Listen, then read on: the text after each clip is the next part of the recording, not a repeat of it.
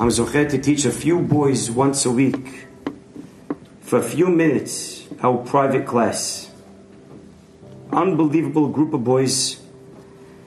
These boys come from different backgrounds. I think we could say what they share in common is that they are very new to the religion.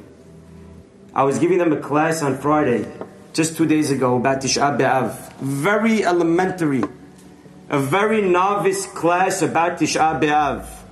If anybody here went to this class, you'd probably think, Rabbi, what, in the world did you teach us? A very basic class about Tisha B'Av. Churban Beit HaMikdash, 1953. Excuse me.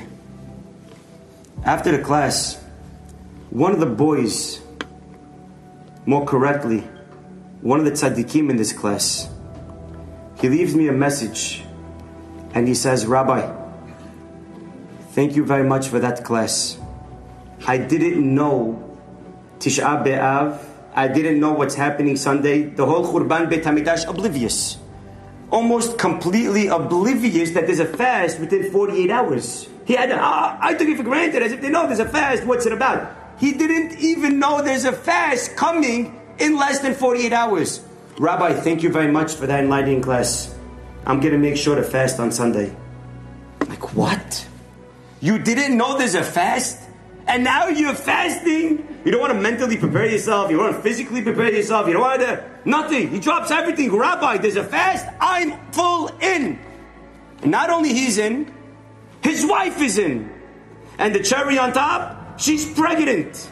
He could have said, listen, I'm new to this. I'll take it step by step. I'll fast half a day. My wife, Azita, she's pregnant. Take it easy on her. Rabbi, Bnei Yisrael are fasting. I'm fasting.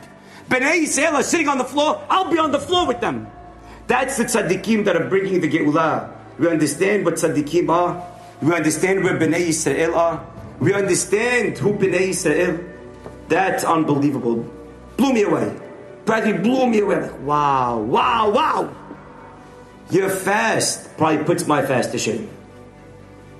Your simple actions, you have no idea how great they are. Ashrecha v'ashrech This is Bnei Yisrael waking up. This is Bnei Yisrael not sleeping.